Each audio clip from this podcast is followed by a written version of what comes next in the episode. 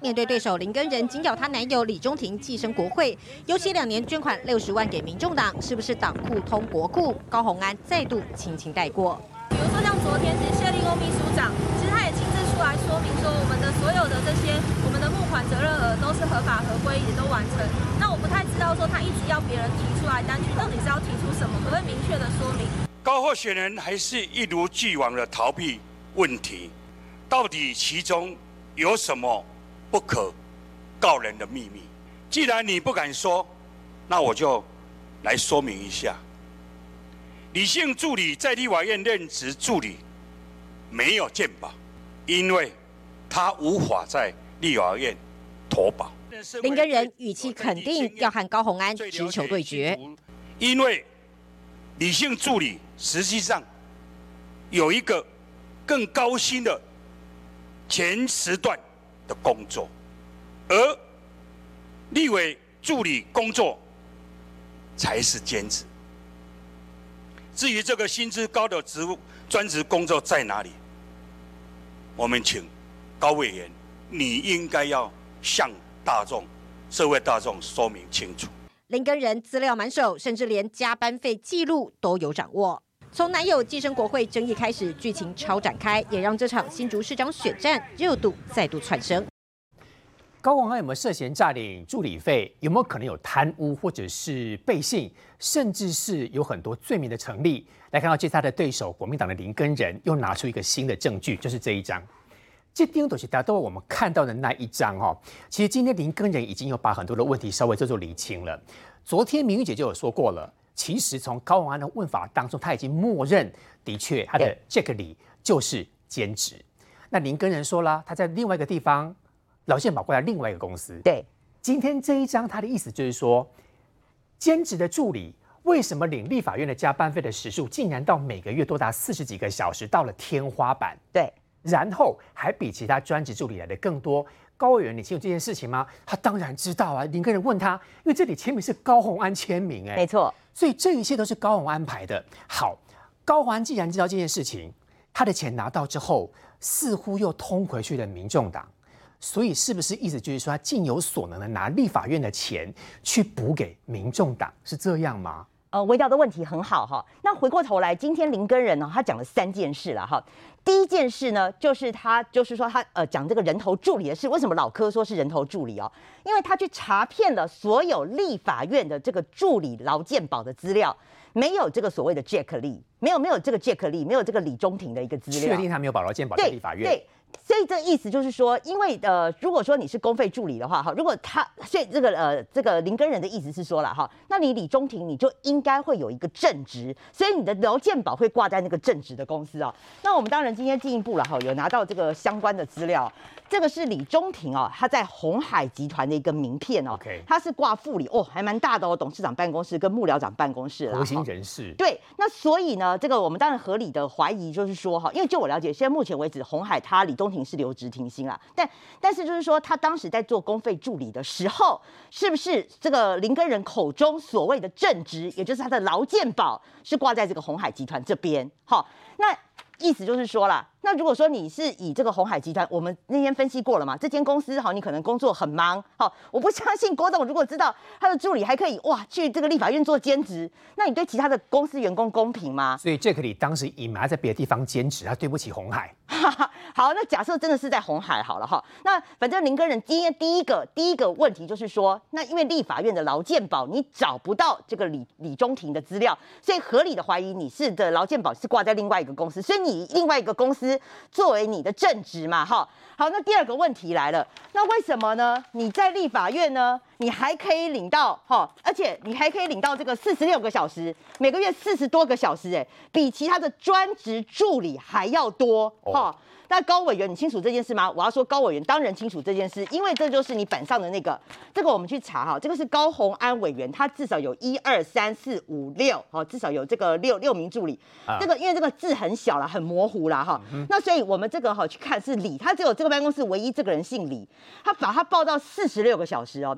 你按照劳基法哈，这是一个月的加班时数最多是四十六个小时，不然你会违反劳基法，所以他已经是报到了劳基法的天花板了。好，那你看到我我刚。刚讲的是说，这要推推论到我们第一个吧。如果说你在 A 公司，你已经在上班了，你竟然可以在立法院还可以一个月报到四十六个小时的加班呢？所以北调是要调查，你在这地方有这么重的工作，你又来立法院兼职，然后又又可以报出那么多的加班费，你是不是真的有做了那么多的事情在立法院？bingo，你答对了。而且这为什么大家会觉得不公平的问题？你知道四十六小时，如果按照这个四叉猫去推算他的薪水，好，我给你算到天花板好了啦，我给你算一个月五万块，你四十六个小时，等于说我一个月要发你加班费，要加你四分之一的薪水，哎。五万再加大概两万左右，一一一到两万啊，七八万一个月比别人还要多一万多块的这个加班费，哎，对，对，所以你而且如果说你在一个地方有上班，你在立法院你只是做做这个这个兼差的工作，然后你还可以报加班费，你说对其他的公司公对其他的同事公不公平？你对我们就觉得不舒服了。我们做这么多，而且不能领加班哎，费。坦白讲，我真的去问过一些民众党的立院党团助理啊，他们真的哈就没有看过 Jack Lee，就说呃你要在开会党团会议哈内部会议都没有看到这个所谓的没 Jack Lee，他竟然领没有看过，对，所以为什么你可以报这么多的加班费，而且报到天花板？那我再给各位看，还有一个某公北的收窄哈，就是说李根林根人他确实是有备而来，因为他其实拿到的不止一张。你说哦，那我可能一个月只报就是只报这么一次，没有林根人今天出示的是一二三四五，他至少有六张。这样子，他常态性加班，你每个月都报到四十六小时，他每个月几乎都报到四十六个小时，对所以等于说你是变相帮这个人一个月再多四分之一的薪水给他、欸等于是说，如果一个月算七万来讲的话，他领了半年至少五六十万以上，所以那个六十万又出现了，对，这六十就是要回馈给民众，那个六十万又出现了。好，那所以整个整件事情回来嘛，那对这个当然我们回回来就合理的怀疑说，你真的是不是有诈领人头？就说你这是人头人头人头助理，那是不是有诈领助理费的问题？因为我还是要再继续强调，你在 A 公司上班你是正职，因为你的劳健保立法院没有查到。好，所以你在 A 公司上班，你已经这么忙了，每天公司工作这么忙了，然后你竟然还可以在领立法院这么多加班的薪水，那所以当然大家觉得不公平。那所以啊，我最后还是要再强调一次啊，哈，你说这个加班费哈，这么机密的资料，这么机密的资料，这个薪资条哎，这么机密，呃你这个加班的资料这么机密，这个怎么会到减掉的手上？而且这个会到林根人的手谁上？给他？对，所以这个一定是你高红安这个民众党团，不敢说高红安了，民众党团里面蛮核心的人物，你才可以拿到人家的这个所谓加班费的资料，还有你高红安的亲自签名。哎，我就说了，我从第一天就开始说了，我说高红安，你看到这样子的资料都外泄了，而且到了你对手阵营林个人手上，你不会觉得心很毛吗这？些资料都是在民众党当中非常核心的会计人员才会有。是，所以呢，所以我们还是说嘛，你这个就是内鬼嘛。那是不是就像我说的，你可能很多人看不下去啊？为什么这个人好像没有出现在立法院，那你还可以领到加班费加到顶？好，那我最后要讲说，这个高红安哦，你每次人家在问你这个问题的时候，你就老实回答，好，不要去扯东扯西，说什么又是绿营啊，好，什么侧翼在带风向，嗯，爆料这件事情是林根人，好不好？那甚至还有很夸张的哈，那我们像这个直播主朱大啦，他讲说，我看还有国民党有哪些下三滥敢帮林根人站台，站一个打一个。不好意思哦，明天就是明天，明天哦，明天呢，这个韩国瑜就是要帮林根人站台。对，那你要打他吗？那所以你看哦，这个林根人下面很多人就说啊，你你这个好就是在帮民进党啊打什么不是什么，就要让沈惠宏当选。林根人哎、拜托他是国民党的、这跟民进党有什么关系呢？那而且坦白讲，韩国瑜是国民党的，去帮连根人天站台是天经地义的事，天经地义的事情啊。为什么国民党不能帮国民党？难道国民党就束手一摊，就把这个那个滩头堡就让给白银了吗？这个也很不合理啊。杰明兄请教啊，其实一直以来都有人说，这么多的资料，一天给一点，一天给一点，其实背后有人 database 早就准备好了。有两种说法，一种说法刚刚明姐说是民众党内部的机要提供出来的，另外有一种说法是说韩国瑜教林根人的。不过事实证明，现在并不是绿打白，现在变成是蓝打白。好，我们要先说明一件事，它分两个层面来做讨论。我先回答你一句话说，这是韩国瑜在操盘呢。韩国瑜有一个前任立法委员，据了解，他们说明是之前的一位呃台北的一位立法委员，那曾经要选桃园的这个市市长哈，是有这么样一个人哈。那大家自己去谷歌到底是谁？然后呢，他呢好像就是教林根人如何去挤牙膏，哈，这是一回事。所以，但是重点在地方是，你要挤牙膏，你必须要有资料。刚刚我们明示也说了嘛，林根人手上有一堆资料，这是一件很可怕的事情，就是说他到底还有多少资料？那你只要你高洪安说错一句话，或者你没有回答一句话，基本上棒就打下去了。所以我们可以预期，在未来的这段时间里面。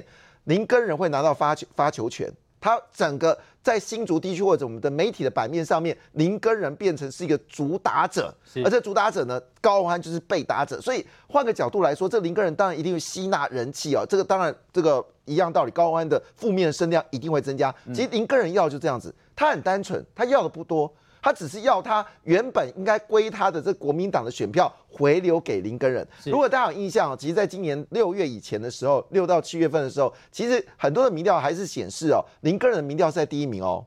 当时沈惠荣还有到第三名哦，高鸿安就是跟沈惠荣在拼第二、第三。到七月份就开始有点改变了，变成是沈惠荣跟高鸿安呢在拼第一、第二。那林根人呢，从原本的百分之二十四变成二十，最后掉到十四个百分点。当时没有声音嘛？对。那因为大家觉得，那为什么会这个情况？因为高鸿安，当然他必须说一句话，他真的是很敢去跟就是绿营的做呛声嘛。那你知道，在新竹的眷村或或者比较深蓝的人，他就是喜欢这一位。好，他的重点是说，我虽然是支持国民党，但我目标很简单，就是不要让民进党当选。嗯，所以他们在看林根人跟高鸿安的时候，发现林根人很安静。好，林根人个性本就这样。其实我这样讲，今天他能够站在媒体上讲出这么话，他的人设已经改变了。认识林根人，他不是这个个性。五连霸的议员不是这种个性，他不是个性，他其实很温和，然后很喜欢做所谓的就是民众服务，然后对他的选区他照顾得很好，然后地方大小事他会去处理。但是你要叫他台面上，他基本上第一个你就要访问他，他不愿意。然后你跟他多说几句话啊，我们来谈这个地方的服务。那你要去做批评对手的时候，他基本上是不会有太强烈的光环被高黄压过去。基本上你说他的。论文的时候，他会讲一句话：“我论文写的不好，可是是我写的。”他他的林根人的个性这样子，那是谁逼林根人先变这样子？我这样讲，在这个台面上，其实只有两个人是站在林根人嘛，就常来上节目嘛，叶元之嘛，对，还有桃园选出来这个议员嘛。其他你看，所有人基本上，哎，连卢秀燕都跟这个高欢手牵手，十指紧扣，我的妈，我的天呐，而且还穿。那个白色的衣服，当然我知道卢秀燕要的是民众党在台中的十四 percent 的选票嘛，所以他必须要跟高安有这个手牵手的状况。但是到林根人这边又演了一出戏，可是大家所注意到的是，从来没有人注意到卢秀燕在林根人场子讲了什么话。嗯，但是大家注意到的事情是。哎，我要说一句话，卢秀燕不是每个立法员到台中，我这边有台中来的嘛？这个，哎，卢秀燕有何曾几时会跟立法委员去巡场巡视？那是因为当时高鸿安有声量，对吧？十四趴的民众党的选票嘛。好了，但回来一件事情哦，其实高鸿安真的要小心哦，因为这是牵扯到刑责问题。今天我们之前谈你的学、你的论文没有抄袭，那这个是漫长的这个争执嘛？哈，那你到底有没有剽窃资策会的专利，变成是科制的？好，这也有。漫长的这个这个争执嘛，这部分到底有没有成立？其实我们要继续看。但对不起哦，如果是人头人头助理的话，七年以上。那回来一件事，这已经是一个很严肃的问题。但是你说高安逃得掉吗？我认为风险非常大。第一个风险，他要解释为什么这位助理好，他工作的是十十十呃十四个月，而这十四个月正好他付完六十万的所谓的就是。这个高鸿安的扣打，好，高鸿安有一年、两年六十万嘛，四年一百二十万，必须要把这个钱回给这个民众党嘛。那为什么说他十四个月下来缴完这六十万之后他就离职了？所以他有任务性来的，这要去解释为什么他变成是兼职助理，把这些钱累积完后交给民众党，他任务结束就离职。对，这要解释。如果调那个资料显示他的理性助理确实都是都在那家公司上班。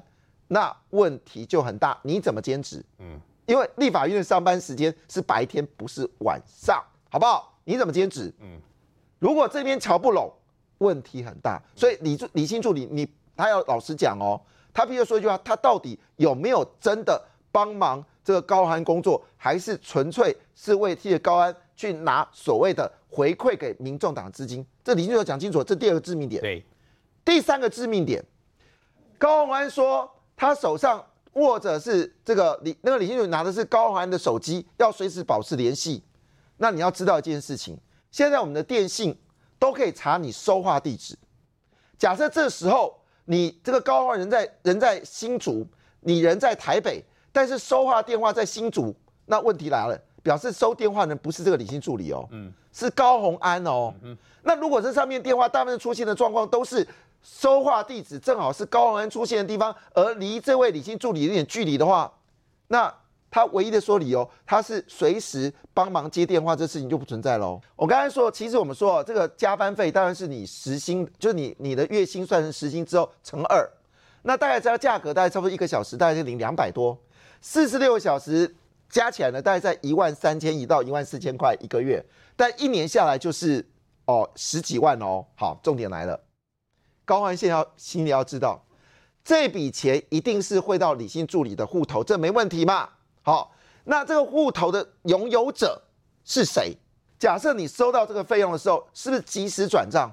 因为对这位理性助理来说，他不差这一万多块，他不差，他自己有三间房直接出租啊，他自己的薪水是是是这个六位数啊，他差这个每个月一万多块吗？如果这个钱是汇到李姓助理的这个户头，就李姓助理拿到这个钱之后，很快的把钱转到别的户头，而别的户头是跟高行有关的话。逃不掉哦，是。然后最后一件事情，加班的内容都是由高鸿安签名的。嗯，那你说一个月四十六个小时，也许就糊弄可以带过。但是如果连续一年就是都是四十小时，那各位可以算一下，四十六乘以十二，那有多少小时？你必须讲清楚，出具单据，他真的有加班。那如果没有的话，对不起，这个问题大了，这是侵占。公款哦，是是属于是背信背信哦，而且这个钱如果是真的就汇到高安的附近的户头的话，是那这就是人头账户哦，哪怕是一块钱哦，是他都七年以上哦，所以高安真的要小心，反反走过必留下痕迹，总共五大疑点，其中只要有个一疑点，高安是证明他是错的，七年。一传兄，刚刚有五大重点，杰明兄讲的非常清楚，那我再跟跟您请问。是不是常常我们看到电视当中有很多这议员诈领助理费，这就是标准的操作模式。这个整个的根源在于，呃，民众党的立委必须每年缴六十万回民众党，关键在这件事情。那怎怎么怎么缴回去呢？他可以自己缴六十万，这第一个。第二个，找他的这一个呃金主，找他的朋友。大家五万、十万这样捐，这个也可以，可以被抖内。对，大家都这是合法的。那如果我抖内他，他会标注说是我给的话，会当然，你不标注那笔钱进去党中央，谁知道那笔钱谁的？所以那个 list 当中应该讲清楚，到底是谁来缴这个六十万的扣打？不是缴，缴的人一定会在那个缴的单子里头注明说我是帮，我是我这笔钱算谁的？是好，比如说这一这一位助理，李姓助理李中庭，他汇进去的时候。那个单子的备注栏，汇款的备注栏一定注明高鸿安，不然这笔钱就掉海里去了。人家以为是柯文哲捐的，好，所以这这第一个。那他他现在讲说，哎，这两个人，这个李姓助理也是一个理财高手，哎，他自己吹牛过，哎，他吹牛在二零一三年的时候，他说啊，我当时才三十一岁，我当时已经买了三栋房子，怎么样怎么样。然后呢？他现在又传出说他在另外地方有正职，那不是跟高鸿安一样吗？高鸿安在支车位有正职，又在这一个科字。那这一位呢，在某一个公司或基金会有正职，然后又在这个立法院捐。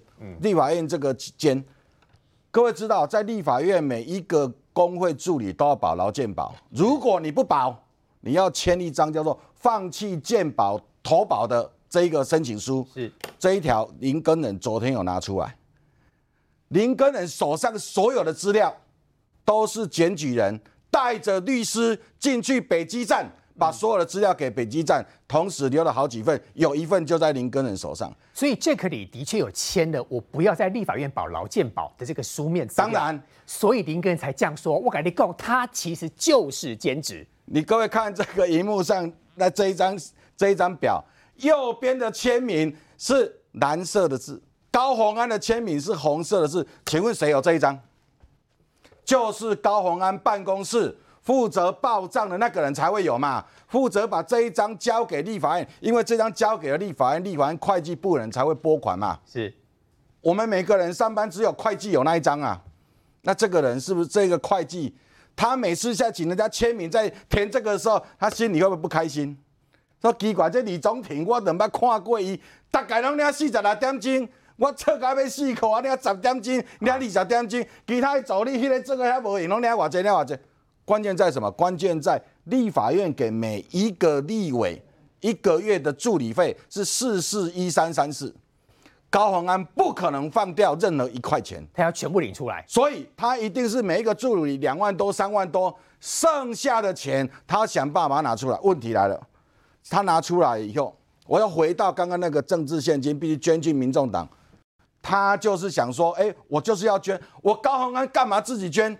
我当然要找人来捐，可是找人捐要欠人情。哈，立法院刚好给了我一笔钱，对呀，塞几百，大哥塞出去，安内想给。所以今天民众党的秘书长说，完全合法合规。废话，什么叫合法合规？每一个人捐给民众党一年三十万，当然都是合法的。当然，问题那个钱是什么？立法院来的，立法院来的。如果那笔钱是李中庭自己的，那这件事情没话结束了。嗯，但是如果这笔钱就是立法院的，那你不是把国家的钱先丢到高鸿安的手上，丢到李中庭的手上，最后进到民众党？所以涉嫌诈领助理费、涉嫌贪污的逻辑是这样来的。这个贪污治罪条例七年以上的本刑，哎，高宏安，你现在不要傻傻的，林根人手上有龟头，哎，各位看这张表不是影印的啦，各位看这个蓝色的，然后高宏安签名是黑色的。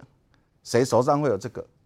我跟你讲，立法院的会计单位搞不好都没有，搞不好这一张是谁？就是高鸿安办公室负责制表的这个人。那字四十六，这个数是谁告？谁告诉这个人写四十六了？为什么对李李杰克里特别好？那谁叫这个会计的这个人写四十六？就是高鸿安啊。高鸿安，你说你就每次都给我写四十六，铁到满。嗯，最后谁领走都有啊。嗯。这个调查单位只要北基站，只要把这些人叫来，所以川兄很明白，就是民众党窝里反，当然是窝里反。知策会的事情是哪里哪里出现的？就知策会窝里反啊！知策会那么一堆人看到高鸿安，哇，你怎么那么爽？每个 每年都可以出国几个月，然后呢还可以领薪水，然后还可以领这个出国的生活费，还可以领机票费，什么？最后你还拿一个博士回来？嗯。那这些助理不是一样吗？为什么他可以，我都不行？这个助理没有来上班，跟没有跟我们一样朝九晚五，结果我们的老板说叫我帮他填四十六小时。各位，如果你在你在办公室上班，可以表现咧点点摸鱼，跟人家加班费拢比你较济，是你也没送嘛，你一定没送呀。所以这件事情就回到这一个。高鸿安跟这个李中庭，他们两个都是理财高手。嗯，我想这种兼差啦、兼职啦、加班费啊，这种不就是我们一般的小资族 最想要的吗？我还让减一嘞，啊，给你瓜几，最好老板同意给我加班费，可是加班费有上限嘛？立法院给的经费也有上限嘛？嗯，他们两个本来以为这是人生胜利组，哎，加嘛谈，加嘛谈，加嘛谈，那什么，最好就拿国家的钱来。对，我在提醒高鸿安。你不要以为林根人手上的资料就是只有这样，他一天放一个表格。林根人手上的资料，他幕后的军师就是当年新票案的时候，新票案各位记得哈，两千年的时候新票案，那个时候宋楚瑜被一条一条挤嘛，是，所以当时被挤的当事人，宋楚瑜的幕僚当事人，现在可能就在帮林根人，因为一扎东西是怎么样被挤的，是。你不讲实话，就是一个一个被挤。高永安这件事情不是只有你选举的事情，这贪污治罪条例，你不止贪污治罪，你还使公务人员登载不实，哎，嗯，你这不叫登载不实吗？然后你又违反了政治现金法，是好，然后呢，你之前为了专利转让的时候，你违反了著这个专利法，嗯，然后呢，你的论文知策会论文变成你自己的博士论文，又违反了著作权法，然后呢，你在知策会上班。然后又去乱兼差、科制的事情，你违反了民法的债务不履行。然后呢，你又背信，因为你在资策会发明的专利，然后弄到别家公司去，你又背信。我帮你算过，你总共有八个法律，你最后一定要组律师团，没有一个律师有办法一次帮你处理这。可能随便就中了一个点，而且就关进去了。这三个资策会已经发动了三件了。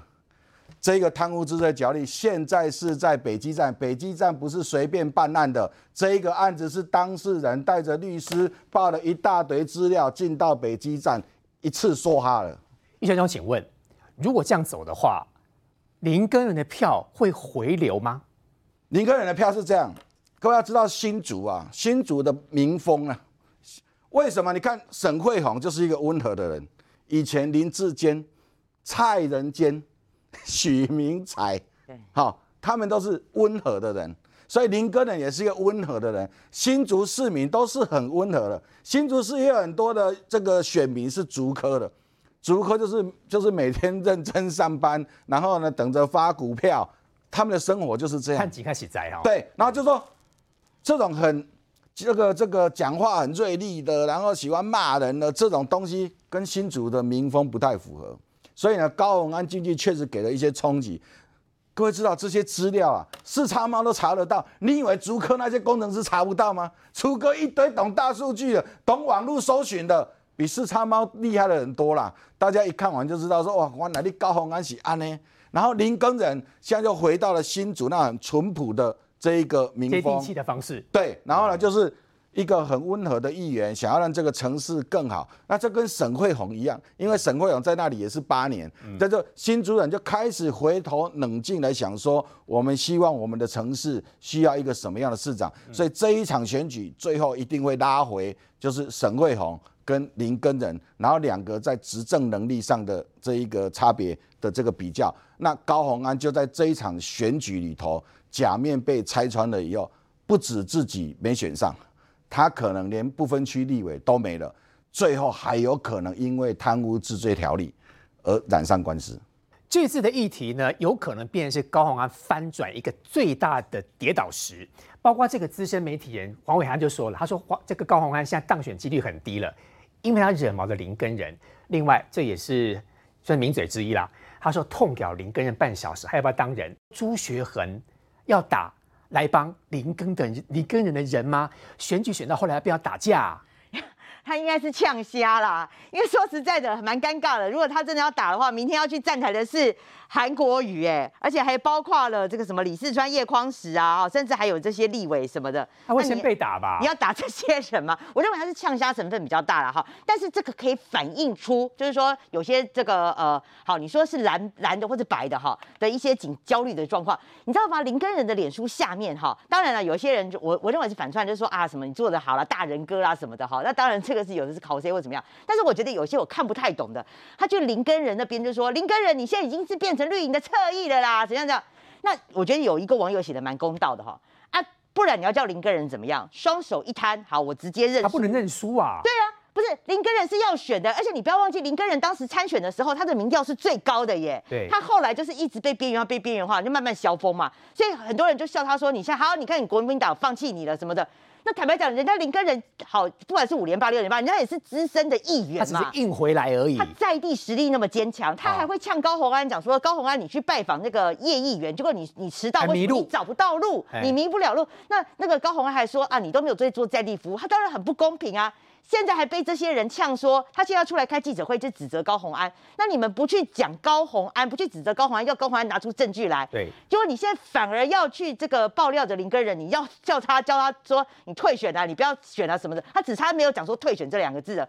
我是觉得说这些朋友，你们如果要投高红安，没有意见，每个人都有自己支持的自由。你要去支持高红安，你干嘛去呛下林根人呢？林根人也是要选的好不好？而且人家林根人有有要赢的决心呢。是对啊，那林根人被好，我觉得也很好笑。林根人如果说什么都默不作声，那你们又笑他被边缘化。他现在硬起来了，你就说啊，林根人你现在当选几率是零什么的。嗯，所以我觉得，那而且国民党要来帮他站台，然后大家还有意见，就说还要见一个打一个。那奇怪，国民党不帮国民党，难道国民党去帮高红安吗？像卢秀燕当时跟国跟高红安十指紧扣，也被国民党的人气死啦、你怎么可以去帮外人呢？那朱立伦不来帮？朱立伦不帮林根人，难道他要去帮高红安吗？我说讲这个是什么话嘛？难道你要叫叫这个林根人哦双手一摊哦就直接竖白旗？所以我昨天就分析过了，现在国民党对这盘局势很紧张，他当然看的是林根人这一盘没错，可是他放远，他放二零二四，他还有立委选战呢。对如果他这一盘棋这一次被白银被民众党给旁起啊，他未来的二零二四他立委怎么办？可能旁北邓矮，对，那现在你会对于这个基层的支持者觉得说，哇，摩擦啦，我现在选白银的也可以啊，反正白的等于蓝的嘛，蓝的等于白的吧因。为你自己不争气，不会选，选不上。对啊，那现在甚至有人觉得说啊，反正蓝的很软啦，摸了摸好啦，哈，这个林根人温良恭俭让啦，不如这个高鸿安哎妈啦，哈，这样子。那如果这种既定印象成了，那你叫蓝营还要混吗？蓝营的基本盘就全部送给白银就好啦。所以我觉得说这些支持者你要去支持白的没关系，可是人家蓝的硬起来了，你现在反而看不顺眼去骂人家，我都不知道这是什么道理。这选举大家就各凭本事，反而是高红安现在是林根人在指控你，你不要所有什么事情都说绿营的打手啦、绿营的支持者什么的，这个现在跟你对决的，现在在质疑你的是是。是林根人哎，好，当然我也会被沈沈惠宏被边缘化，那这个绿的当然自己要加油，你要拿出证据来啊。好，我先解释一下，绿营是不会被边缘化的哈，因为自从有高安之后呢，其实沈惠宏的民调已经是持续的往上升。哈，那当然呃，沈惠宏跟这个呃蔡其昌一样哈，现在每天都在办小型说明会啊，五个人、十个人、二十个都讲。好，那你知道新竹不是很大，好，他其实已经走过好几圈了，所以声量已经开始慢起来，而且声量爬起来速度还蛮快的哈，所以这基本上是。蓝营的蓝白之间在争取眷村的深蓝选票的争夺战，这跟民进党是没关系的。中间选民其实我相信很多可能就是原本要投票，现在决定不不投票了，因为他们也许不不喜欢林根人，也许不喜欢沈惠宏，他也许会喜欢你高鸿安。在高安出现这么多事情的时候，他会选择不投票。你知道这边会损失至少三成以上的选票，三成之多，三成以上。因为我知道新竹的投票率不高，新竹投票率大概就五成六而已。那高安的民调很高，很多是这种键盘键盘民调，空气票。对他，除非有很大的力量，他们才去去这个投票。因为其实呃，竹科的生活就是假日的时候带小朋友出去玩，要不然就是去 Costco 买东西，这是竹科的生活。这第一点。第二点呢，你你高高鸿安，好，你真的呃，不是这个高安，你真的惹毛了林根人的深蓝了。我们讲这些人虽然他可能不投林根人，但他还是国民党。他们也是在地人，他们在地方已经活很久了。刚才讲那个半小时，你知道半小时大家觉得这没有什么差别啊？迷路半个小时好像没什么道理，没什么特别嘛。台北、新北啊、高雄、台中这种都有可能嘛。但是你要知道，在新竹迷路半个小时，我会仰天大笑，因为太瞎了是吗？绕一圈呢，绕了新竹绕了一圈，新竹点到点半个小时一定到。新竹很小，东门圆环辐射出去很近的，好不好？或者公道一到公道五就穿过去了，所以你说半个小时，你说你迷路骗笑哎，所以换个角度，他基本上可能对这个无议员他并不是很在意，或者是他根本就是真的没心，要不然你说在高在新竹你会迷路半个小时，你问新竹人真的会仰天大笑啦，摩克林的代机啦。我们住在竹竹北到新竹，我弄怎样一楼下那行哎，那我看你半个小时，好，别闹了，真的别闹了哈。所以换个角度来说，你凭什么批评林根人？林根人在地至少五届议员，那因为这次要选市长，所以不连任。他说连继续会连任是六连任哎。你用这种方式，所以我其实很难得认同黄伟汉呐。不过黄伟汉这句话是真的对的。你羞辱林根人，你羞辱新竹新竹市人，你会让那些原本想投你票的人不出来投票，或者那些人他真的会回流到这个林根人。而且关键点是韩国瑜，如果今天没有发生高安这么多事件的话，也许韩国瑜到新竹登高一呼，不见得会被买单。所以我这么讲一句话。当人们觉得高欢已经不信任的时候，这些眷村票是会转回林根人的，嗯，但是不见得会伤到沈沈惠荣。所以你骂林根人说啊，你不接地气啊，你没有跑基层，没有一件是真的。所以加上这要看观察哦。如果明天韩国瑜来的时候人数是五万人以上的话，对不起，高安一定边缘化。明天台北市市长选举的辩论要开始了，大家都在看这个辩论会当中谁会有亮点。不过明姐要告诉大家。除了这个辩论焦点之外，现在出现了一个安安连线嘛，就是要保蒋万安换掉所谓的高红安，有可能吗？还是我想错？是保高红安换黄珊珊？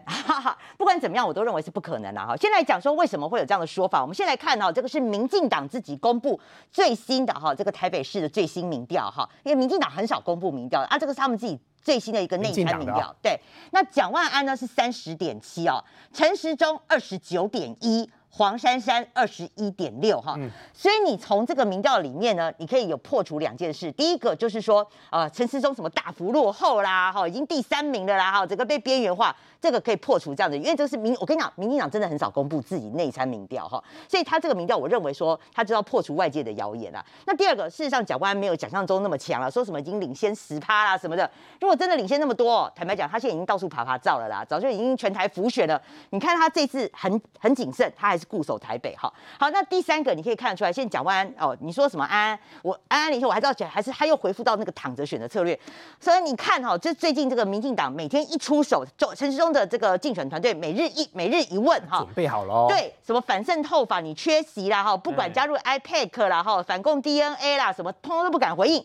他现在就是完全都不要回答，他就是觉得我躺在那边选，我就是不要出错，好，我就是是这样，我可以这样子一直因为回答会继续被骂，就一直一直睡睡睡睡睡到睡到这个这个选举啦，好，我认为他现在是采取这种少出包为错，就等着看对手出包，好，但但是回过头来，你刚刚我刚刚讲说，不管是赵少康讲是什么高红安呐，哈，要来换什么蒋万安呐，哈，换换黄珊珊这个，这我 calling 的代机啦。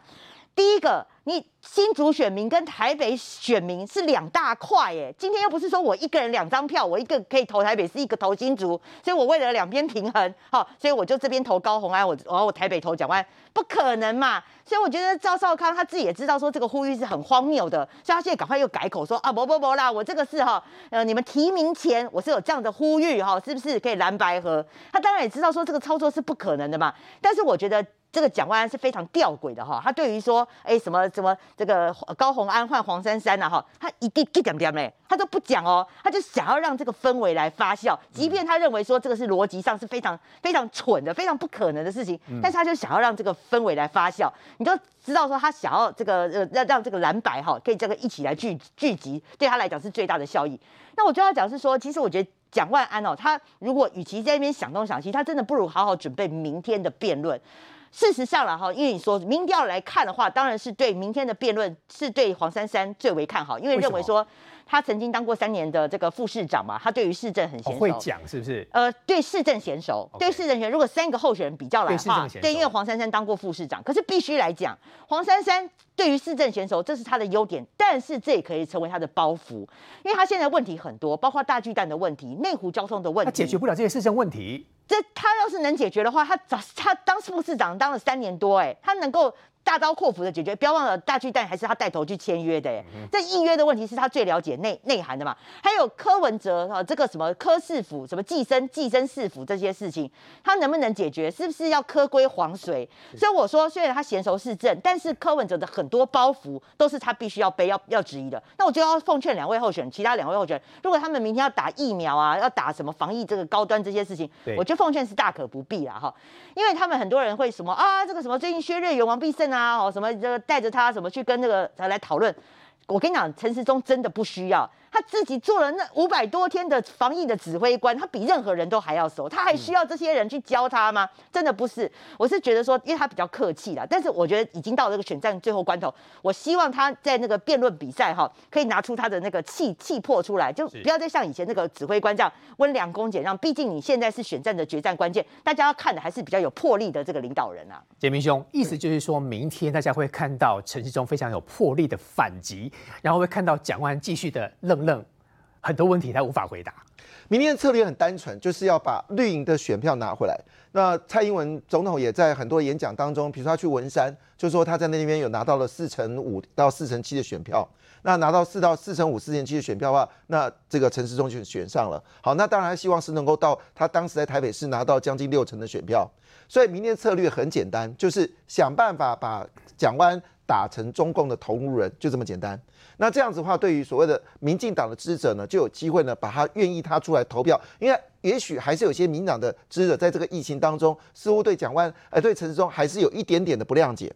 但是在大格局上面，好，这个尤其是这次有乌俄战争之后，台北是首善首重之重，所以呢，其实明天很重要。所以你看他做的方式嘛，第一个就是要质疑啊，反射对法为什么你二三读都缺席？你是希望中国渗透吗？讲清楚啊！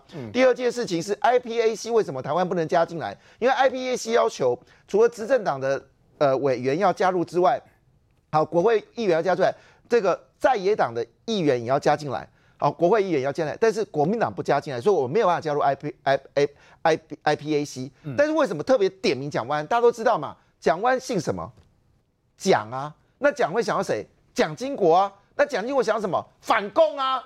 那你既然你的你一直口口声声你拿着蒋氏的红利，那你为什么针对 IPAC 你不加入呢？你反共啊。所以明天的做法就是要戳破蒋万安不爱台湾，他是中国中国的万安，而不是台湾的万安。所以明天策略很简单，第一个先打他的这个国籍认同，第二件事当然打他的直接攻他内湖了啦。上次内湖有个里长抱着这个蒋万安痛哭，说要把高把这个一条桥盖过那个就是呃我们机场，然后到福远街，明天攻他福远街啊，觉得福远街可以变成是这个交通的流量吗？可以吗？福远街旁边的房子你怎么托关？攻他政治政对台北市政不熟，那至于其他事情小菜一一盘哦。所以明天的策略很简单，就是两个策略，好就这么单纯。但是这过程当中哦，我们比较关心的部分还是。在于黄珊珊，因为黄珊珊非常尴尬，因为上次黄珊珊切割柯文哲，柯文哲不是说吗？呃，什么呃坏蛋怎么样怎么样对女性做什么事情？好，那为什么女生反口反咬一口的时候，却要去指责女性？好，当时柯这个黄珊第一时间说啊，他的用词是由柯文哲自己来负担，哇，错了。那时候就传出来说黄珊珊会会不会被气跑？其实源自那个时间点。嗯，现在所有中间选民都在看高红安。这事情已经变最大条的事情，我相信大部分中间选民都知道高红安有问题。那这时候黄珊珊尴尬了，因为他上次切割切割柯文哲的时候，他就被骂惨了嘛。那如果你不切割黄珊珊，那你被骂惨了嘛？别人问你说啊，现在黄珊，刚才我们一川兄已经举了七条罪责了，那你黄珊珊怎么解读？但是问题是，他切割他又死定了。现在黄珊珊很尴尬，哎，这是他真的一定很生气。为什么有柯文哲的大嘴巴，又有高鸿安的大嘴巴？他现在真的很难选。就算明天他政策讲得很好，嗯，人们也会问一件事情啊：民众党一团乱，你将来还要跟柯文哲合作吗？所以种种状况，明天其实李允的做法就是要逼问黄珊珊，你有关高鸿安的事件你怎么来看？一传兄在这次选举当中，台北跟新竹都是萨卡都，这两个地方的选情是最诡谲的。如果照这样看，民众党现在内乱成一团，台北新主会回归成为蓝绿对决哦。是的，明天的这一个政策的辩论啊，是各位要记得，这是台湾首都起定为辩论，所以要对首都啊，对国家的讨论呢，必须放进去。所以今天这个竞选办公室提这两个题目非常好，蒋万安逃不掉了。蒋万安呢，他必须非常清楚跟大家讲。他对台湾的国家认同啊，这第一个。第二个啊，我我上次跟这个蒋万安的这个他们市议员同台，他说我们的辩论只有一件事：高端、高端、高端，疫苗、疫苗、疫苗。我问他为什么？你为什么不谈市政？他说陈子忠能够选，就是因为他是防疫指挥官，他才能选台北市长。好啊，如果是这样，我请问蒋万安为什么可以选？蒋万安为什么可以选？蒋万安因为因阿公叫做蒋经国，因阿做叫做蒋蒋中正、蒋介石，啊不蒋蒋万安凭什么选？黄珊珊更可怜了。黄珊珊如果明天的整场的氛围在讲市政，大家只要问他一句话说：阿丽娜伯走了。黄珊珊是台北市的第一副市长。被问说为什么很多问题都解决不了？你沙尼哇，你你哪拢不走？就说你当副市长，你该讲的东西，那你就去做啊！你为什么不做？啊，就是这三年多你为什么不做？所以明天其实这一场大家都很期待啊，很期待彼此之间的的攻防。